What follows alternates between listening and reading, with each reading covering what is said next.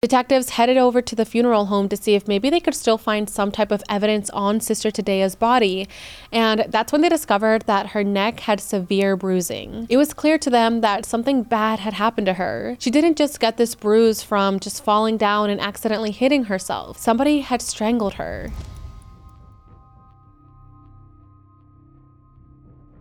Hey everyone, welcome back to What Happened with Jackie Flores. I'm Jackie and I hope you guys are doing super, super well. So, welcome to today's episode. Today, we're going to be talking about a truly insane, disturbing, and just disappointing case. We're going to be talking about the murder of Sister Tadea Benz. She was a nun, and on the eve of Halloween night, someone broke into her convent and murdered her. What's truly shocking is that her killer claimed that he was innocent. He told the media, he told his family, he told detectives, he told everyone that he didn't do this and that they had the wrong person. At the time, the public didn't really believe him, but now people are starting to question this. Was the public wrong and did an innocent man pay for this murder? I've never heard about this case before, and just digging deep into the research was so overwhelming. I felt like I kept going deeper and deeper into different holes, and there's just so much information to go over. So let's jump right in and let's talk about what happened to Sister Tadea Benz. Sister Tadea Benz was born on September 21st, 1905, in St. Gallen, Switzerland. Now, there really isn't that much information on Sister Tadea's early life, but what we do know is that she was Catholic and she decided to give her life to God and become a nun. In 1932, Sister Tadea immigrated from Colombia to the United States, and in 1937, she became a U.S. citizen. She became a nun at the St. Francis Convent and was now living in Amarillo, Texas.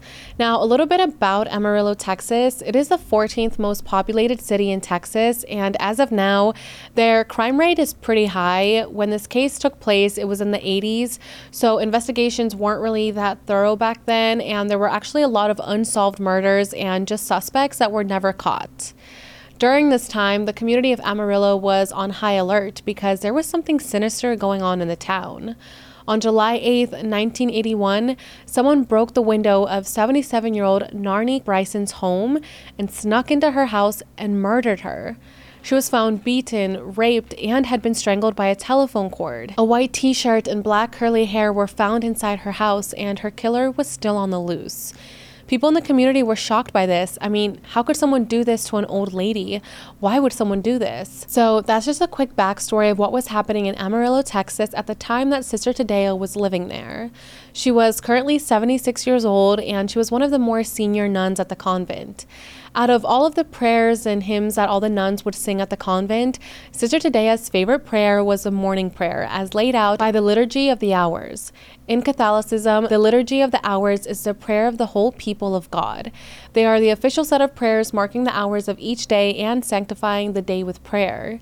Sister Tadea believed that although they were divided by continents and time zones, the structure provided by the Liturgy of the Hours was something that helped nuns of all different cultures from all parts of the world feel like they were part of the wider network of faith.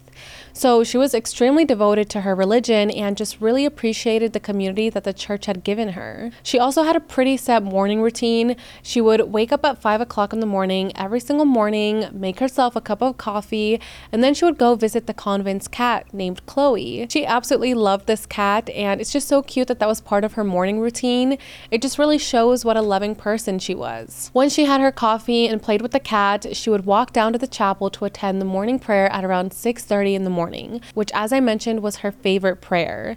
She would never miss this prayer time. Even as she was getting older, she would always make time for this.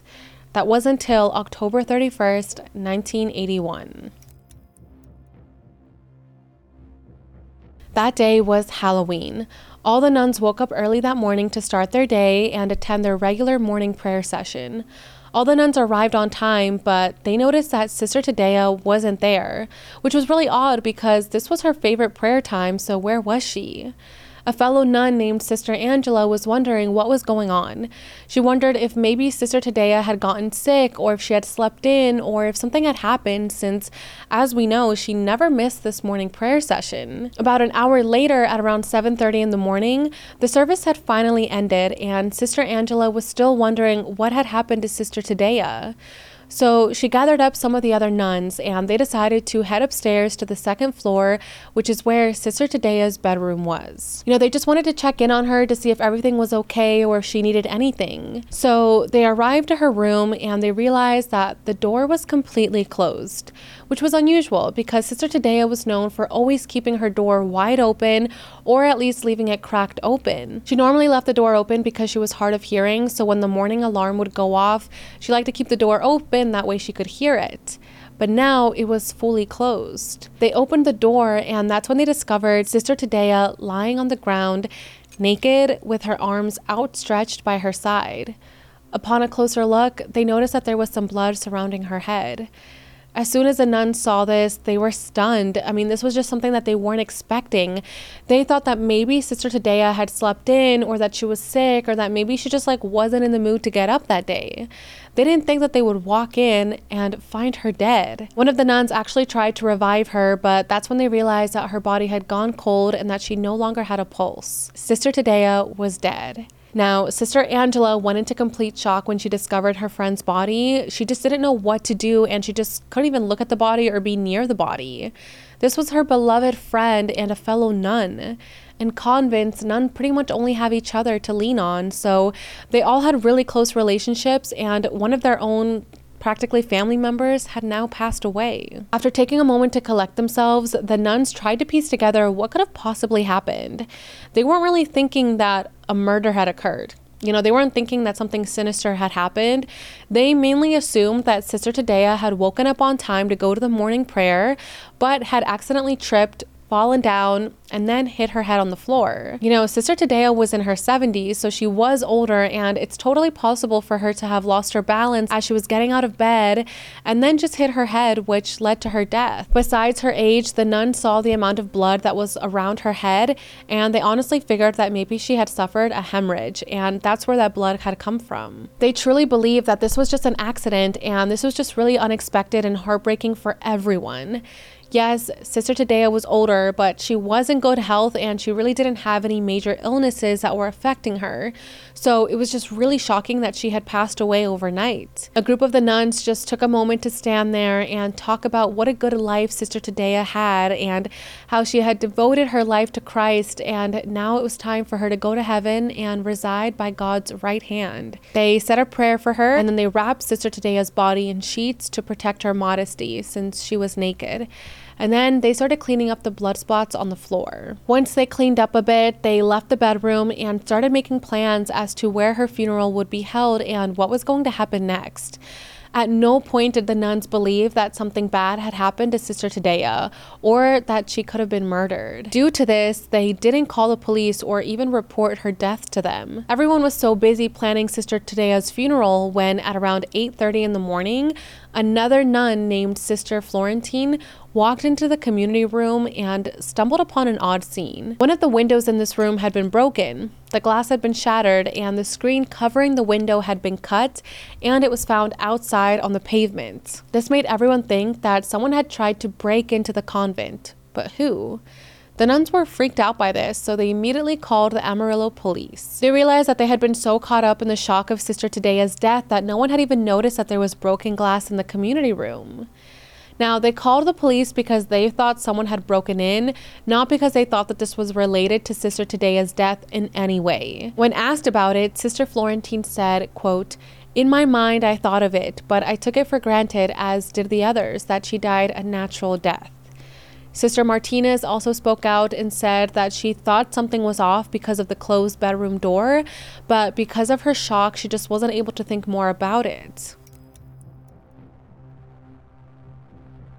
The Amarillo Police Department arrived to investigate the break in at around 9 o'clock in the morning. At this point, the nuns had already moved Sister Tadea's body out of her bedroom, and the body was literally on its way to the local funeral home. So, again, they did not mention this death to the police at all. In fact, the only way that police found out about this is because while they were investigating the broken window, they overheard some of the nuns talking about Sister Tadea's death, and police were like, huh? Like, someone broke into your convent last night and then this morning one of your nuns was found dead, they started to realize that this probably had a connection. The police asked the nuns where Sister Tadea's body was just to make sure that they could rule out any foul play or possible connection to the break in. But that's when they were informed that her body had already been cleaned and embalmed at the funeral home. Detectives headed over to the funeral home to see if maybe they could still find some type of evidence on Sister Tadea's body, and that's when they discovered that her neck had severe bruising. It was clear to them that something bad had happened to her. She didn't just get this bruise from just falling down and accidentally hitting herself. Somebody had strangled her. In addition to that, it looked like she had other bruising and injuries. So police took her body into their custody from the funeral home and had an autopsy conducted by pathologist Dr. Ralph Erdmann. According to Dr. Erdmann, Sister Tadea had multiple injuries, including a large black eye, a crushed larynx, contusions to the head, and she also had knuckle marks on her head, stab wounds from her upper left thigh to her chest, and excoriation, which means the formation of lesions on the skin because of trauma. And she also had abrasive injuries to the front and back. But her cause of death was actually manual strangulation that resulted in cardiac arrest due to cerebral anoxia. The injuries to the front of her neck were found to be consistent with a knife. Now, this information was shocking to everybody. I mean, how did the embalmer not notice these incredibly serious injuries and immediately call the police? It's understandable in a way that the nuns didn't realize because they were in absolute shock. They're also not doctors, and I don't think they were really analyzing Sister Tadea's body. They just saw her lying on the ground and had blood around her and then immediately just wrapped her up and just assumed that she had fallen and hit her head. But it's just really shocking how the funeral home didn't see these abrasions and immediately call the police. Now, besides receiving these horrific injuries, the autopsy also discovered that Sister Tadea had been raped. Dr. Ralph Erdmann had found signs of external bleeding and internal trauma in her vaginal area. He was also able to find the presence of semen and other prostate secretions in the area, but no test was done to determine the blood type or to find any DNA of her rapist. Now, this is something that we will get into a little bit later in the video, but from this moment, people believe that the way the DNA was handled in this case was incredibly poor. I mean, first of all, a lot of the killer's DNA had already been cleaned off since Sister Tadea's body was in the process of being cleaned for the funeral. So a lot of the evidence had already been wiped away. And on top of that, Dr. Ralph never did the test to find the rapist's blood type or their DNA. So it just seems like the DNA was definitely not handled correctly. Now, DNA testing wasn't really that advanced back then, so they couldn't test the DNA, but they saved what they could. Now, thankfully, they were able to recover some hair from her body that did not belong to her, and they also found some hair inside of her mouth, which they believe belonged to the killer. When the rest of the convent found out about what had actually happened to Sister Tadea, they were even in more shock. I mean, they were stunned to learn that she had passed away from an accidental fall, but now that they had found out that she had been murdered and raped, they were completely heartbroken and just couldn't believe that someone could commit such a heinous crime and attack a harmless elderly nun in her sleep. After going to look at her body, detectives came back to the convent and officially declared her bedroom as a crime scene and sealed it off.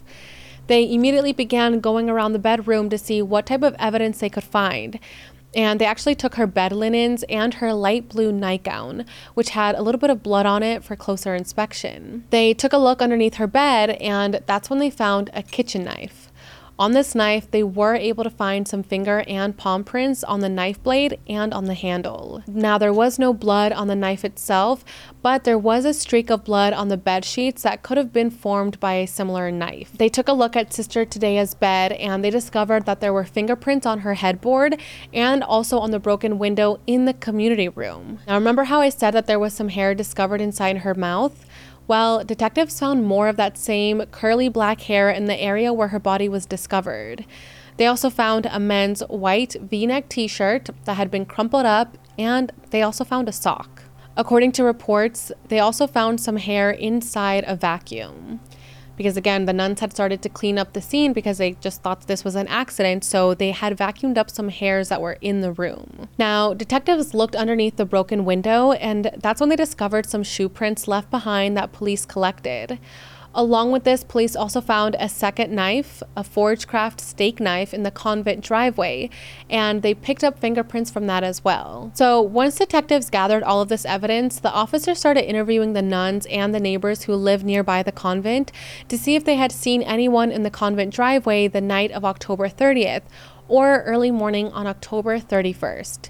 It's just really shocking how nobody heard the window breaking, nobody heard the killer coming through the first floor, making their way up the stairs to Sister Tadea's bedroom and killing her. You know, I do wonder if she fought back, if she screamed, or if she was sleeping when all of this happened and this just took her by surprise, which is why no one heard this. So, one of the neighbors had been awake during this time, and he admitted to seeing a youngish looking man running away from the convent that night. One of the security guards for the convent, it's crazy that there was a security guard there that didn't catch this, said that he was patrolling the grounds that night and at around midnight he saw a man hiding behind a tree. He said that this man had afro style black curly hair and that he was possibly Cuban. The security guard did try to approach this man to see, you know, what they were doing, but the man took off running and the security guard wasn't able to catch up to him. One of the nuns came forward and said that at around 2:30 in the morning, the convent had gotten a phone call and she picked it up. The person on the other line said that he wanted to speak to a priest about his sexual desires. And, you know, she said that this person had a very heavy Spanish accent and that they were a male. The nun told this guy that the priest couldn't help him right now because it was late at night, but this guy kept insisting that she could help him discuss his sexual desires. So this phone call was just a little bit weird. I mean, who calls at 2:30 in the morning to talk about this? Now, as I mentioned at the start of the video, the people in Amarillo were on edge because on July 8th, 77-year-old Narnie Box Bryson had been raped and murdered inside her home. She had been strangled by a telephone cord and she had also suffered from broken bones as a result of the attack. Well, Detectives started to wonder if maybe these cases were connected. I mean, both Narnie and Sister Tadea were in their 70s. The attacker got into both residences by breaking a window and cutting the screen covers. A white t shirt and black curly hair were found at both crime scenes. Witnesses reported a Hispanic man in the vicinity of both murders, and both of them were associated with religious groups assisting Cuban refugees. There were just too many pieces connecting each other, and the convent and Narnie's home were in a similar part of town, so police honestly started to believe that Narnie's murder could have had something to do with the murder of Sister Tadea. The district attorney, along with a handful of other investigators, thought the same thing. They felt like the cases were, quote, too similar to not have been committed by the same man. The murders occurred within blocks of each other in the same part of town as 10 other rape victims. So, because there had been 10 break in and sexual assaults in the area in the last few months, the police and the DA really wanted to solve these cases as fast as possible so that the community could feel safe again. I mean, people were freaking out at this point. Not only was an elderly woman found murdered and raped, but now a nun and on Halloween, it was truly frightening and just nobody felt safe. So, between November 1st and November 9th, police investigation was heavily directed towards finding the man in relation to both murders. According to local reports, at the time, the police were rounding up and interviewing some Cuban refugees who had arrived in Amarillo in 1980 by a Mariel boat lift in relation to the murder. Now, this was a result of the mass exodus from Cuba after a downturn in their economy. Some of these incoming refugees were mental patients and criminals. Police spoke with over 100 people from this boat that ended up in the area. They took blood samples and fingerprints as well as interviewed all of them. All these men also had their U.S. criminal records looked into, and two of the men had records. These men were Fernando Flores and Leoncio Perez Rueda. Now, what really caught police's attention is that two weeks after Narnie's murder, so in July, both men were caught spying into an elderly woman's home. And Leoncio was actually caught fully naked looking into this woman's home. I mean, it's just so disturbing. Leoncio also seemed like a good suspect for Sister Tadea and Narnie's cases because the same night Sister Tadea was murdered, a 77-year-old woman was also attacked somewhere between 8:30 p.m. and 1:30 a.m. in her home. A friend had discovered her on October 31st, Halloween at 2 p.m.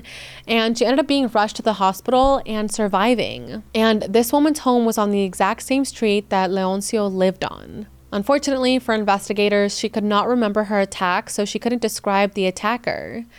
However, the police truly felt like Leoncio did do this. I mean, he had literally been caught fully naked looking into a woman's home. He lived on the same street as her. I mean, they just felt like there was just too many connections. Now, Fernando was also looked into since he had also been caught spying into an elderly woman's home and he had his blood and his hair taken into evidence, and investigators actually sent this to the FBI. A line of suspects was done, and the security guard, who I mentioned earlier, actually named Fernando as the man he saw that night. The police were confident that they had caught the killer. However, that confidence was short lived when on November 7th, investigators received the DNA results from the FBI, and they stated that they did not get a match to Fernando. So, he wasn't the killer. Besides the DNA not matching, none of the fingerprints found at the crime scene matched Fernando. At this point, the district attorney had to publicly apologize for being overly optimistic about catching the killer so quickly. They let Fernando go, and they were actually really embarrassed by this. Since they had made such a big mistake, they were now under even more pressure to find the person who did this they couldn't mess up again. That would make them look so bad, so they knew that they had to catch someone soon. Detectives kind of felt stuck. They didn't really have any other leads to go off of to find Sister Tadea's killer, so they circled back to the 77 year old woman who had survived her attack, and they actually hypnotized her to see if that could bring her memory back of what her attacker looked like. But this was a failure. She was still not able to remember any details about her attack. Police were back to the drawing board and they were having a really tough time putting the pieces together of this case. That was until they received a tip from a very random place. A woman named Inez also known as Bubbles, had spoken to the Amarillo Daily News about a vision she had where she saw Sister Tadea's killer. Now, Inez was a self proclaimed psychic, and she described the killer as a teenage male, slender with olive skin, about 5'11, and she said that this teenager had an Abe Lincoln face with a large nose and ears. She also added that he wore an afro type wig during the attack and that his face was half white, half black. He was also somewhat muscular and lived in a white frame house with dirty hardwood floors on the same street as a convent, Northeast 18th, and that the house faced the convent. The psychic also added that there was a connection to the name Mr. Clyde. Now, she didn't report this to the police. She just reported this vision to the Amarillo Daily News, and all of these details just seem really specific. I mean, the details about the hardwood floors of the killer, how their house faces the convent. I mean, how did the psychic know these details and where did she get this information from? Again, Inez did not contact the police with this information and she honestly wanted to find the exact house herself and, in a way, catch the killer. She teamed up with another fellow psychic named Alan and they started searching the neighborhood on the same street as a convent until they finally found the house that matched Inez's description. The house was on 4000 Northeast 19th Street. When they walked up to it, they saw that there was a doghouse in the yard that had the name Mr. Clyde written on it just like Inez had predicted. Now, when police heard about this tip, they were kind of shocked, but at the same time, they were kind of grasping at straws at this point. So they actually decided to investigate the house that the psychic had mentioned. I guess they thought that there was no harm in checking this out. I don't really know how I feel about psychics getting involved in murder investigations, but police just wanted to follow through with this. Detectives pull up to this house and they discover that a 17 year old teenage boy named Johnny Frank Garrett lived there, and that detectives already knew about him. It turns out that Johnny had a record for burglarizing homes in this neighborhood. In fact, even the district attorney said that he was familiar with who Johnny was, and the Amarillo police detective Walt Yerger said that he had previously arrested him on a burglary case. Now, let's talk about what Johnny looked like. He had sandy brown hair, not black and curly, which was the kind that had been found at the crime scene.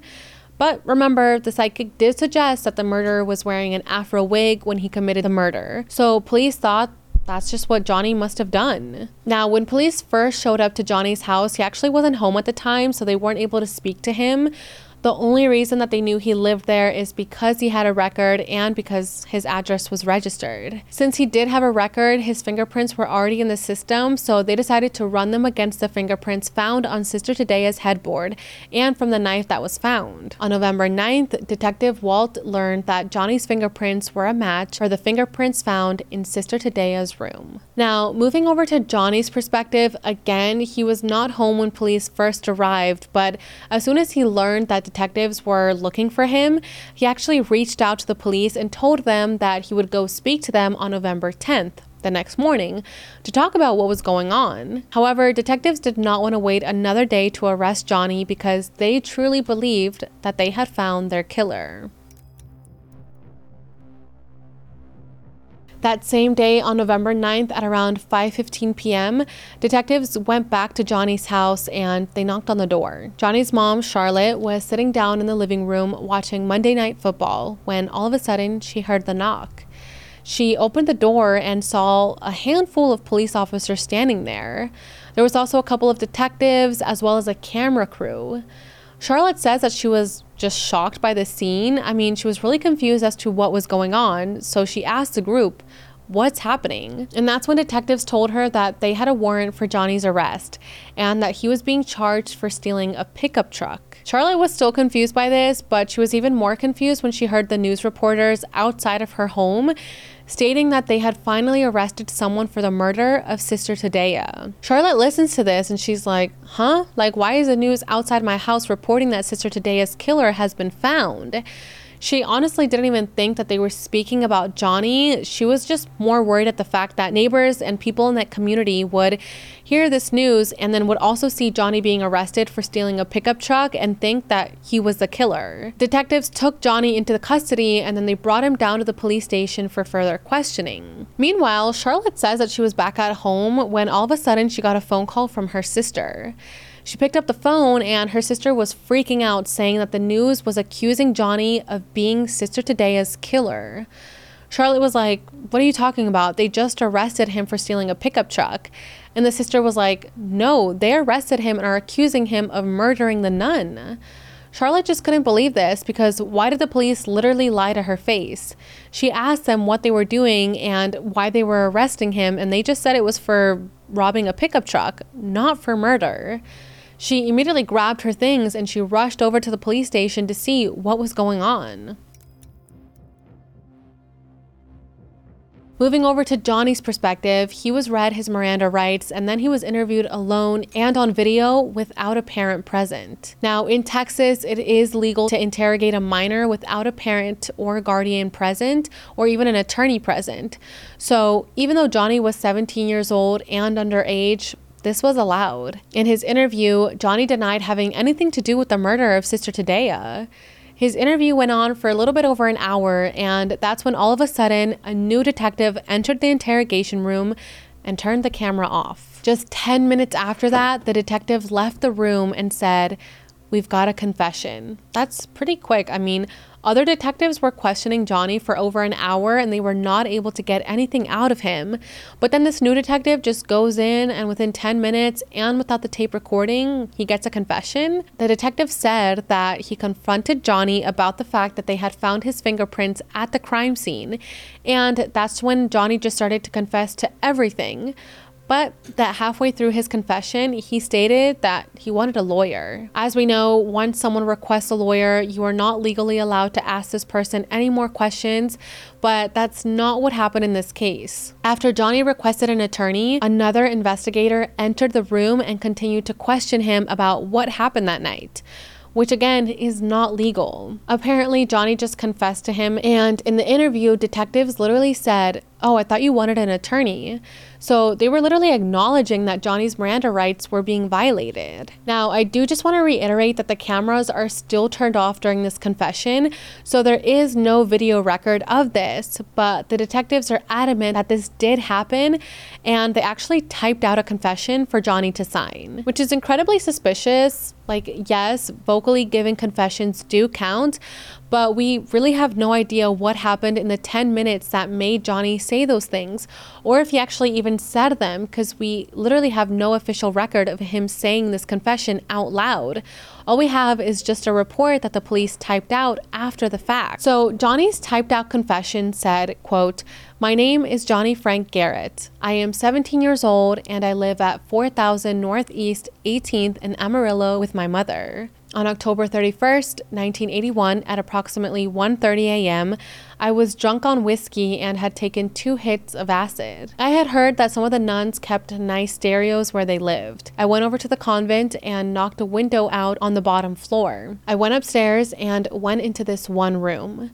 There was a nun in the bed, and she acted as if she was going to scream. I covered her mouth so that she couldn't make any noise. I started choking her until she passed out. Then I had sex with her.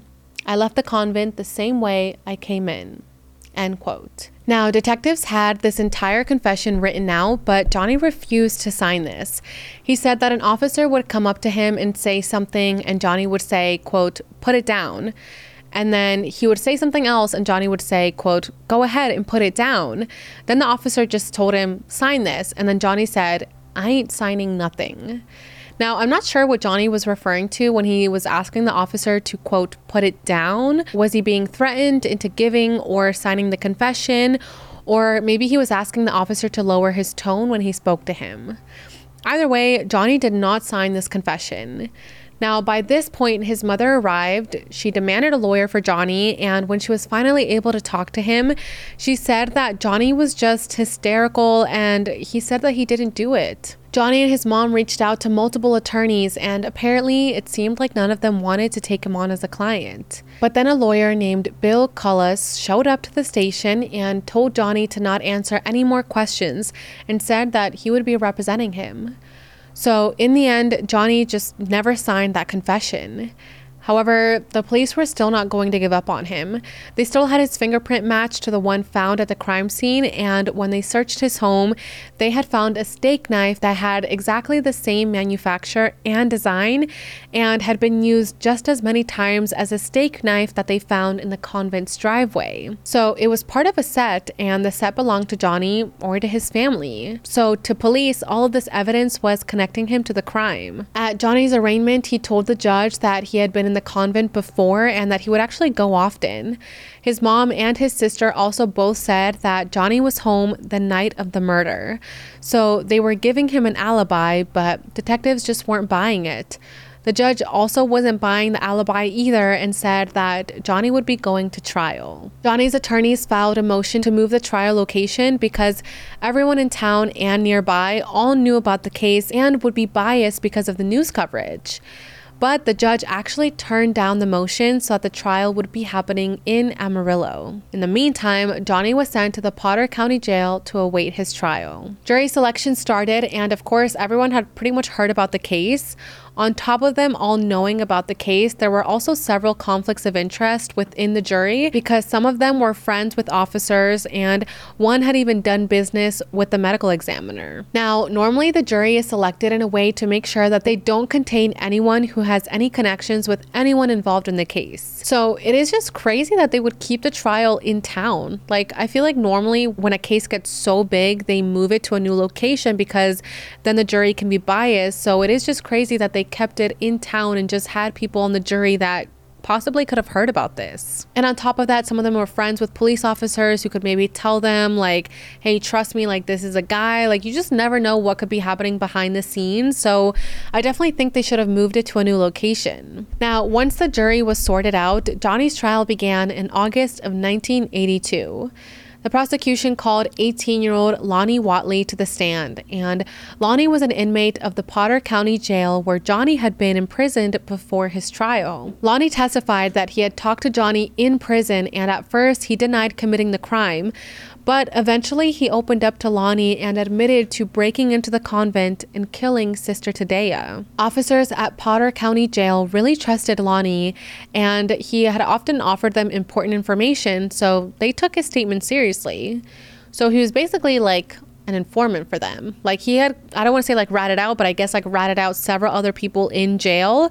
So that's why the officers like trusted what he was saying. Here is what Lonnie's signed statement taken on May 13th said, quote, My name is Lonnie Dale Watley. I am 18 years old. I am currently in the Randall County Jail for burglary. I was a trustee in the Potter County Jail when Johnny Garrett was arrested. On November of 1981, I was talking to Johnny about his case. At first, he wouldn't tell me what happened. I kept asking him if he did it, and he kept telling me no. Then finally, one night, he told me that he went over to the convent, but he didn't break in. Then, a few days later, we were talking about it, and he told me that John Malloy broke into the convent and killed her, and that he, Johnny, couldn't tell anyone because Malloy had threatened Garrett's family. A few days later, I asked him if he remembered anything about that night the nun was killed. He told me that he broke in, and I asked him if he killed her, and he said, Yeah, man. Then he told me after it happened, he went home and passed out on the couch. I am willing to testify about this in court. Now, I'm not sure who John Malloy is. Maybe it's one of Johnny's friends or like another inmate. I'm not really sure. So, once Lonnie testified, the prosecution moved on to discuss what evidence had been found that linked Johnny to the case. Officer Stevens testified and said that one print taken from the knife under Sister Tadea's bed matched Johnny's left middle fingerprint, and another print on the headboard matched Johnny's left palm print. They also stated that a fingerprint taken from the headboard matched Johnny's left ring finger.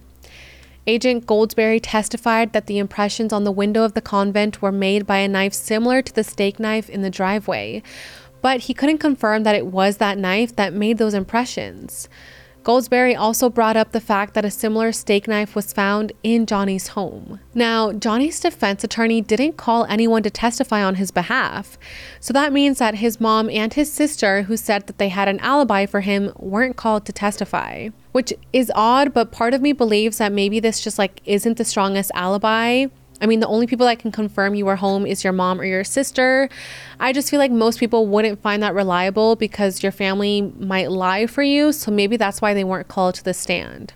Now, something also the defense didn't do is that they didn't call into question the psychic. I mean, remember, the only reason that police even stumbled upon Johnny and found a connection between him and the murder is because of the psychic, However, the defense attorneys didn't even really bring it up. It was also argued at the trial that the hair found inside the vacuum at the crime scene was consistent with Johnny's hair. But what they really meant is that it was consistent with any white Caucasian male. But they kind of just like played with the wording a little bit. Now, at the trial, the prosecution said that the hair had the same individual characteristics as Johnny's, but it also has the same characteristics as any other white male. As for Johnny's testimony, he said that two days before the murder, on October 29th, he was drunk and high on LSD, wandering around looking for items to steal. He specifically wanted to steal a stereo. So he entered the convent through the front door shortly after 12, went into the medication room and into the cafeteria, where he picked up the kitchen knife or the steak knife. He testified that he then went into several of the bedrooms. In one bedroom, he bent the knife and tried to open a locked drawer. He explained his fingerprints on the headboard of Sister Tadea's bed by stating that he grabbed the headboard so that he could lean over and reach across on the wall. After that, he said that he heard a noise in the convent, quickly got rid of the knife, and then fled. So he says that that happened two nights before Sister Tadea was killed.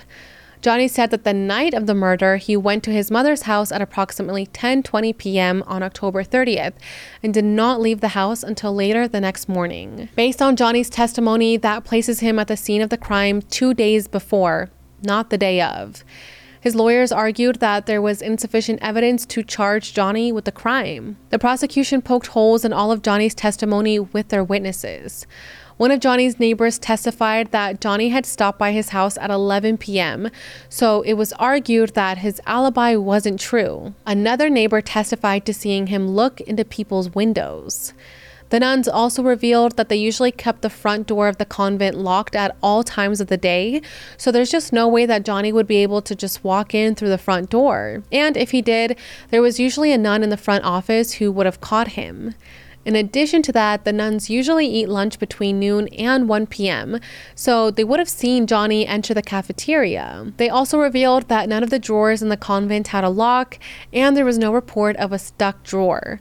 So the account of Johnny trying to pry open the drawer just didn't make sense.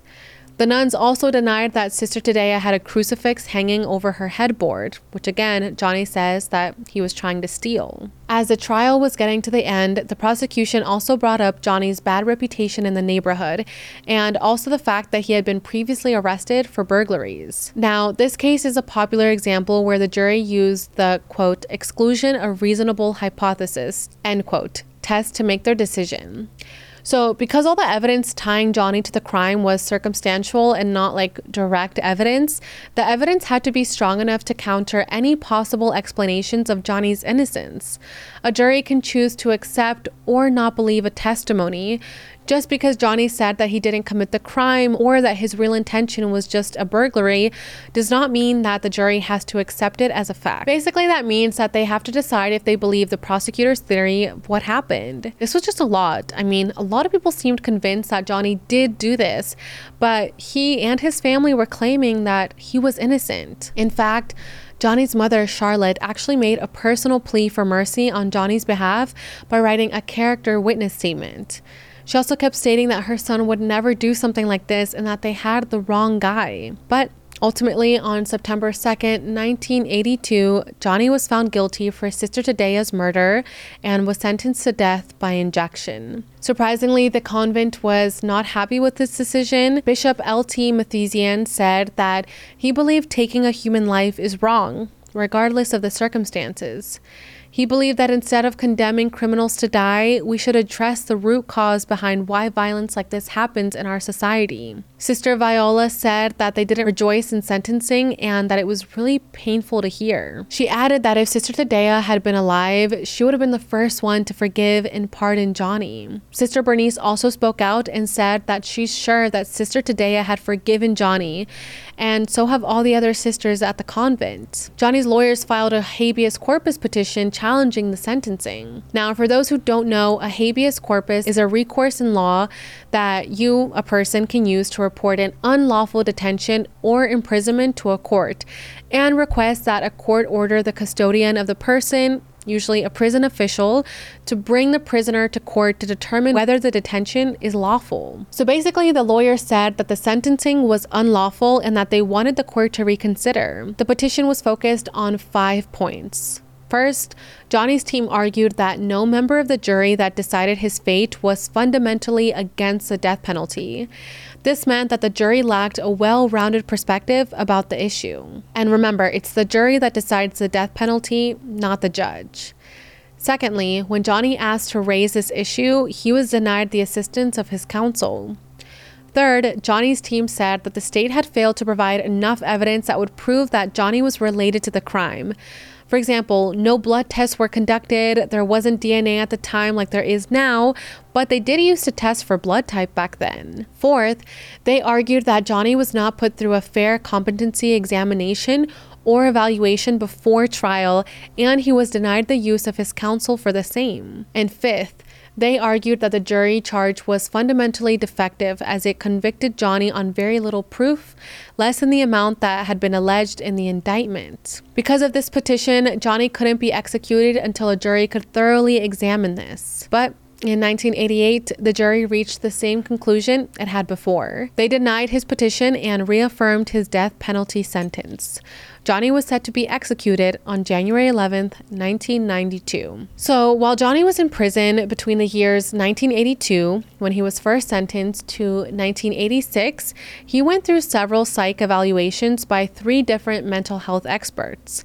They found that Johnny was extremely mentally impaired, chronically psychotic, and brain damaged as a result of severe head injuries that he sustained as a child. In fact, one of the experts describes Johnny's case as one of the most virulent histories of abuse and neglect I have encountered in 28 years of practice. Now, Johnny's IQ was below 70, and he didn't learn to read until after the sixth grade.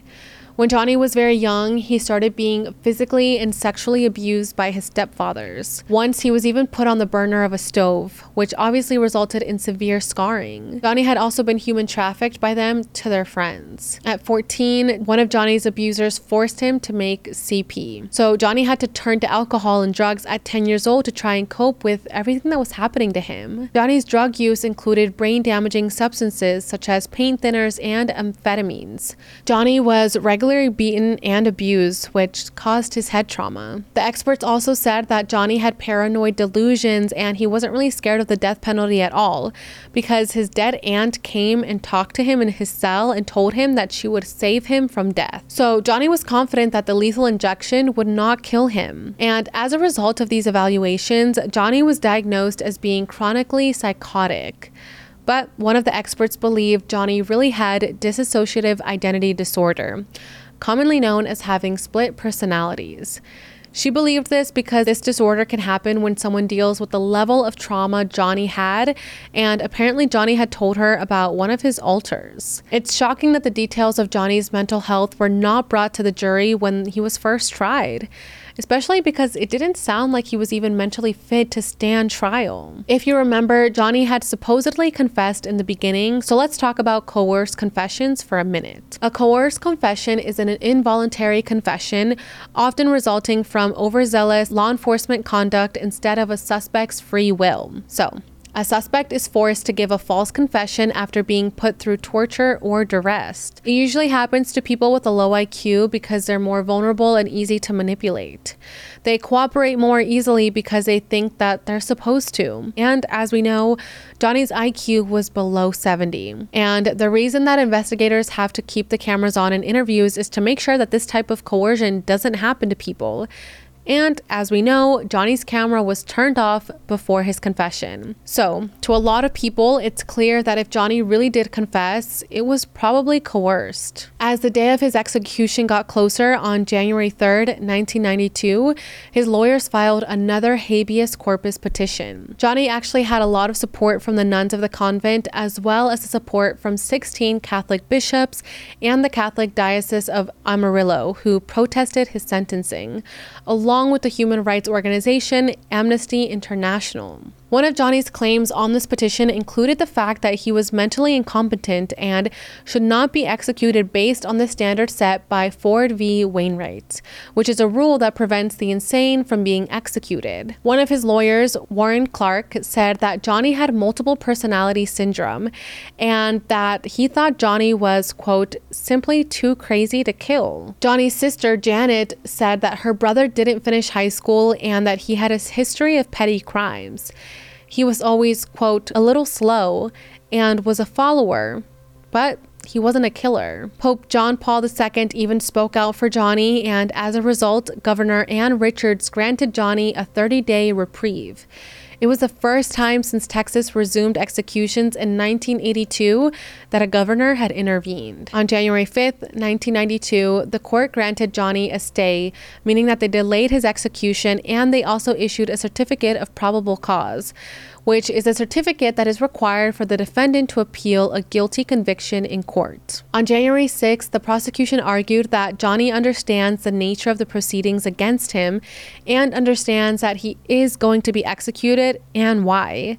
So the Ford v. Wainwright rule does not apply in this case because According to them, Johnny seems to be aware of what's going on and of sound mind. They said that even though he hoped that he would be saved by his aunt, he was not quote, so incompetent that the state can't execute him. Johnny was aware that when the needle went into his arm, his death was a possibility. So, based on the prosecution's counter arguments, the court denied Johnny's petition once again, and the stay over his execution was also lifted. The state of Texas executed 28 year old Johnny on February 11, 1992, and his last meal was ice cream. His last words were, quote, I'd like to thank my family for loving me and taking care of me and the rest of the world can kiss my ass. Johnny Frank Garrett was gone. Before his death, he wrote several letters talking about his innocence, including one that was addressed to the media about his wrongful treatment of the justice system and his own lawyer. This is that letter. The first letter appears to be a one page poem called Here I Am, Sitting in a Jail Cell. Johnny wrote, quote, Here I am, sitting in jail for a crime someone else has done. I guess that I'm gonna pay my dues, do the time I should have done for the other crimes I committed. Crimes that hurt people, hurt me. Yes, I've stole, hurt, cheated, hated, and went out for vengeance and love. But they've all been done on me. It goes on for another half page after that. The next letter is a page-long poem called Imprisonment, and Johnny writes about getting up at 5:30 a.m. every day while his cellmates are asleep and watching the sunrise. He writes about the pain of being in jail and the fear of being stabbed while there. He wrote about the pain knowing that your loved one is selling their bodies just so you can have money in jail. Johnny again wrote that he's innocent, but he said that he speaks for everyone in jail, guilty or innocent. His last letter is several pages long and is addressed to the media and the press, but, quote, mostly to you, society. He said that he wasn't given the chance to prove himself innocent and that the trial lawyer he was given, VG Coleus, wasn't his lawyer, but a lawyer that was chosen for him by protectors, the Amarillo police. The letter said, quote, You judge me by his words not mine. Johnny also wrote about two lawyers he had wanted and that the police didn't allow him to call either of these lawyers and basically told him that he had to have Coleus as his lawyer, which isn't the case. Like, you're allowed to pick your own lawyer. I don't know why they were denying him this right that he had. And Johnny also wrote that he later learned his nickname is, quote, Cop Out Coleus, end quote. Johnny also named every single person who was involved in this case and wrote down their addresses. Now, Donnie's rights were definitely violated in this case, and whether the police thought he was guilty or not, he did deserve to be represented by who he wanted to in court. It does seem like police picked this lawyer for a reason. Maybe they knew that he would do them a favor of like pushing the trial through and making sure that Johnny was found guilty. So it seems like this lawyer wasn't working in favor of Johnny, but instead was working against him. Now, reading these letters was very chilling. I will have a link to them under my YouTube video if you guys want to read them yourself. We're going to circle back on the list that he wrote about everyone involved in the case a little bit later in this video because some people believed that Johnny cursed them. Now, the state of Texas came under heavy criticism for allowing both a juvenile and a mentally handicapped individual to be executed. Johnny was the 44th killer put to death in Texas since the Supreme Court allowed the resumption of capital punishment in 1976. The total is the highest of any state. As of 2023, that number has risen to 578, and Texas continues to have the highest number in the country. The second highest is Oklahoma with 119 executions. So that's a pretty big difference. Not only was the state of Texas under heavy criticism, but so was Dr. Ralph Erdmann, the doctor who did Sister Tadea's autopsy. In 1994, he was actually charged with corruption. The reason he was first investigated was because he had said that a man died of a cocaine overdose.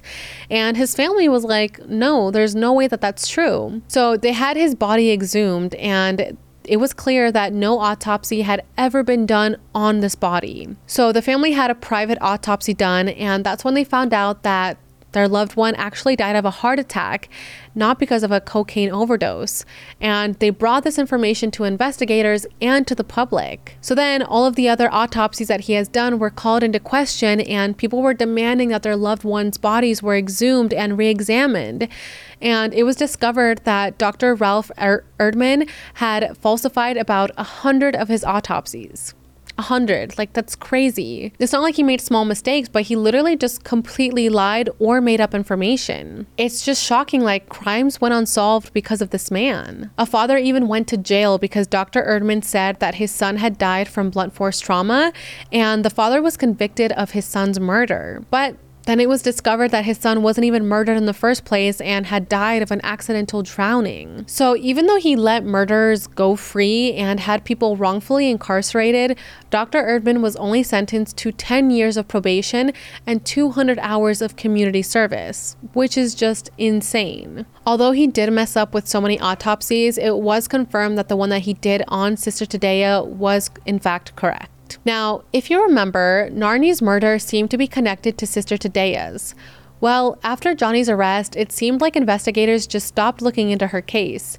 They actually never charged Johnny with her murder or anyone else. That was until the year 2004, when police tested semen DNA from her bedsheet now that they had the technology to do that. And that DNA was a match to Leoncio. If you remember, he was one of the original suspects in both of these cases, the one who was caught naked looking into an elderly woman's window. I know, it's shocking. Like, what? This whole time, police thought that Narnie's murder was connected to Sister Tadea's murder because of how similar the crime was. I mean, both were older women, a white t shirt, and black curly hair was found at both crime scenes.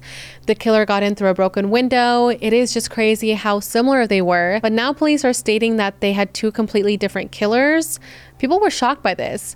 I mean, what are the odds that Leoncio and Johnny would leave similar things behind at the crime scene? So, in 2004, Leoncio was currently in jail in New Mexico, and detectives actually went down there to question him and arrest him for the murder of Narnie. Now, he was also interviewed by Jesse Quackenbush, the director of The Last Word, which is a documentary about Johnny's wrongful conviction. And Leoncio said that he committed Narnie's murder with Fernando Flores. And he says that Fernando was like kind of like the ringleader and that he remembers Fernando saying that he attacked and possibly murdered a nun around the same time. So we know that Leoncio's DNA was never tested in Sister Tadea's case, and after his arrest, her case was not reopened. Jesse, the director of the documentary, demanded that prosecutors and investigators test the DNA, but the city of Amarillo said that they didn't even know what evidence still remained from the case. Johnny's mother also stepped in and threatened to sue for the wrongful death of her son if they didn't provide the evidence or at least preserve it. And in response, the city said that they would sue Johnny's mom if she tried to sue them. So no DNA was even tested. Leoncio took a plea deal for the murder of Narnie Bryson in exchange for 45 years, and in his deal, it says that he cannot be charged with any future crimes. I'm just so confused. I mean, it seems like detectives do believe that Leoncio killed Sister Tadea, but they just don't want to admit that they convicted the wrong person. It's truly shocking and disturbing. Now, let's circle back to the list that Johnny had made in one of his letters. He named all the people involved in this case, and people believe that he put a curse on everyone who wronged him. This is because the people on this list started dying one by one. The first victim of what people call Johnny's curse was actually Dr. Ralph Erdmann, who, as I said, was convicted of corruption, and then his wife actually died of pancreatic cancer. Next was Johnny's attorney, Bill Collius, who Johnny had accused of acting on behalf of the police department. He also died of pancreatic cancer. Kathy Jones, who was a reporter for NBC, had chased Johnny's mother into the courthouse bathroom after she broke down when Johnny got his guilty verdict and she literally shoved a camera over the stall and died in a plane crash. The judge in Johnny's trial and another lawyer in the case were diagnosed with the same rare type of leukemia. Two officers that were part of the task force were also diagnosed with leukemia. One member of the jury, named Novella Summer, fell down a flight of stairs and died. Another jury member's daughter had a freak accident with a gun and she was shot in the head, and also his sister was run over by a car. Lonnie, the guy that I mentioned from jail that like snitched on Johnny, took his own life. Johnny's school teacher, who testified against him at his trial, also took their own life. The district attorney, Danny Hill, became an alcoholic and a drug addict, and then in 1995, he took his own life as well. Then Danny's youngest daughter also committed suicide by hanging. Now, all of this could just be a coincidence, but a lot of people feel like maybe this is like karma. Like, what are the odds that Johnny put these people on a list and then they started dying one by one in very like mysterious and just odd ways? In 2008, an Amarillo attorney, Jesse Quackenbush's documentary about Johnny called The Last Word came out. The documentary criticizes the district attorney for being death penalty obsessed and calls the medical examiner his lapdog. The documentary also shines light on the fact that investigators used this case as an opportunity to further their own careers. It showed that the media was bloodthirsty, that Johnny's defense lawyers were incompetent, and how religious zealots, quote, witch hunted Johnny. In this documentary, they speak with Charlotte, they speak with detectives, they speak with Johnny's neighbors, etc. I think that you can watch this documentary on DVD only. I'm not sure, but I will link their website in the description of my YouTube video. So, with that being said, let's go over the evidence that proved that Johnny did not murder Sister Tadea. Before Johnny's trial, he tried contacting his attorneys, but he was never able to speak to them. His mom was able to get them on the phone, and they said that this case is hopeless because of the evidence. But clearly, these attorneys just didn't do their job. After Johnny was arrested, investigators went through his belongings and found that he had several crucifixes and jewelry with the crucifix on it, which confirmed Johnny's story of breaking into the convent two days before Sister Tadea's death and stealing from them. The FBI also tested Johnny's hair to the ones found at the crime scene on the ground, and they said that this was inconclusive. So that's definitely not a match, which is what was said at the trial. The hair collected at the scene also came from a vacuum, so I'm not even sure how they were able to use that as evidence. What's also shocking is that the jury never even heard about the black curly hair that was found at the crime scene, which I feel like is just shocking because that would literally just kind of prove that like Johnny didn't do this. He did not have black curly hair, so it's crazy that they didn't mention that. The hair found in Sister Tadea's mouth was also not a match to Johnny and obviously came from her real killer. Johnny told his mom that not only did he never confess to Lonnie, who again is the guy from jail who testified at Johnny's trial, but Johnny says that he never even spoke to this guy. In fact, Johnny said that they never even met as their cells were on opposite sides of the jail, so maybe Lonnie lied for his own benefit. Unfortunately, Johnny's attorneys never even asked Lonnie about how he would have met Johnny. They never even asked Johnny for his side of that during the trial, so again, they just didn't do a good job. The jury also never heard about the two white shirts found at the scene in Narnie's case or in Sister Tadea's case. They also didn't hear about the man that was seen running away from the convent that night, which is crazy because that is literally crucial information. Why was that withheld from the trial? Bishop Leroy Matthiesen, who was the bishop at the convent at the time, said that it was true that Johnny used to frequent the convent and that he actually knew Johnny. The bishop said that Johnny would come into the convent, ask about the art and the crosses, and before the murder, Johnny had come in and helped them move furniture in every single one of the nuns' bedrooms. So that's why his fingerprints were found there. There was also an unidentified set of fingerprints found in Sister Tadea's room, so there weren't just Johnny's fingerprints. Now, let's talk about the knife under Sister Tadea's bed. It was a bent butter knife, and the FBI confirmed that it wasn't the murder weapon because the only thing found on it was mustard.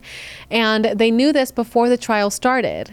And that also adds up with Johnny's story of trying to use the knife to open a drawer. The steak knife found in the driveway also wasn't the murder weapon because it had no biological matter on it, basically meaning no blood, no skin, nothing. So it seems like Johnny didn't actually have any connection to a murder weapon. A nun had testified that there was no cross over Sister Tadea's bed, but there is one in the crime scene photo, so that part is a little bit confusing. Johnny's family took all of his clothes in to be tested, and it was determined that none of them even had blood on them. Also, in Johnny's quote confession, he said that he left through the window, which alone proves that he didn't even know the details of the crime. In 2014, Johnny's family made a petition to clear his name from Sister Tadea's murder. Johnny's sisters, Gina and Janet, say that they are hoping to clear their brother's name. Gina said, quote, He's not a monster. That is the worst I have ever heard somebody call Johnny Garrett, is a monster.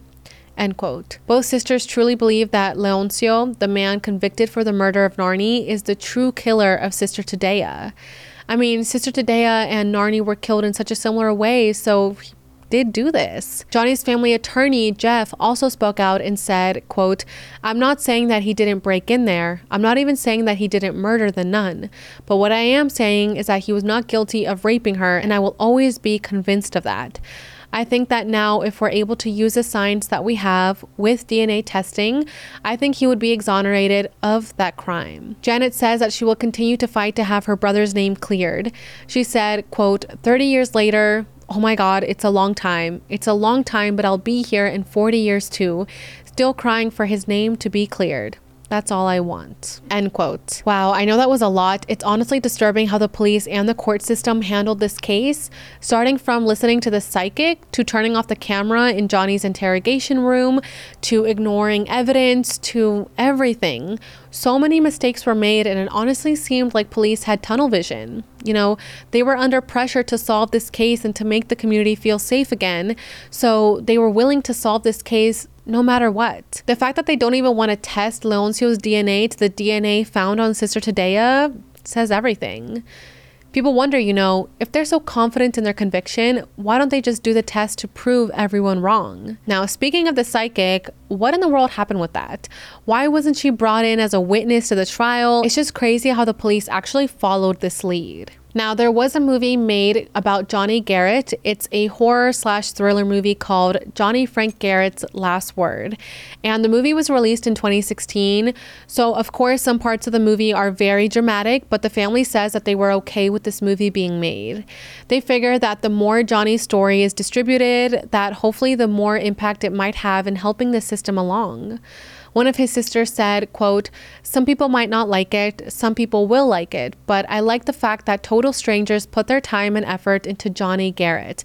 That's all we're trying to do, is keep his name out there so that not only the public can judge it. End quote. They said that they just want one thing for him to not be forgotten ever, for him to always be remembered as Johnny Frank Garrett the one that was executed wrongfully. I don't know if you guys have seen the movie Primal Fear, but as I was researching this case, I was reminded so much of that movie Primal Fear is about this 19 year old boy named Aaron who is accused of murdering an archbishop. Detectives claimed that he snuck into the house, but Aaron denied these allegations.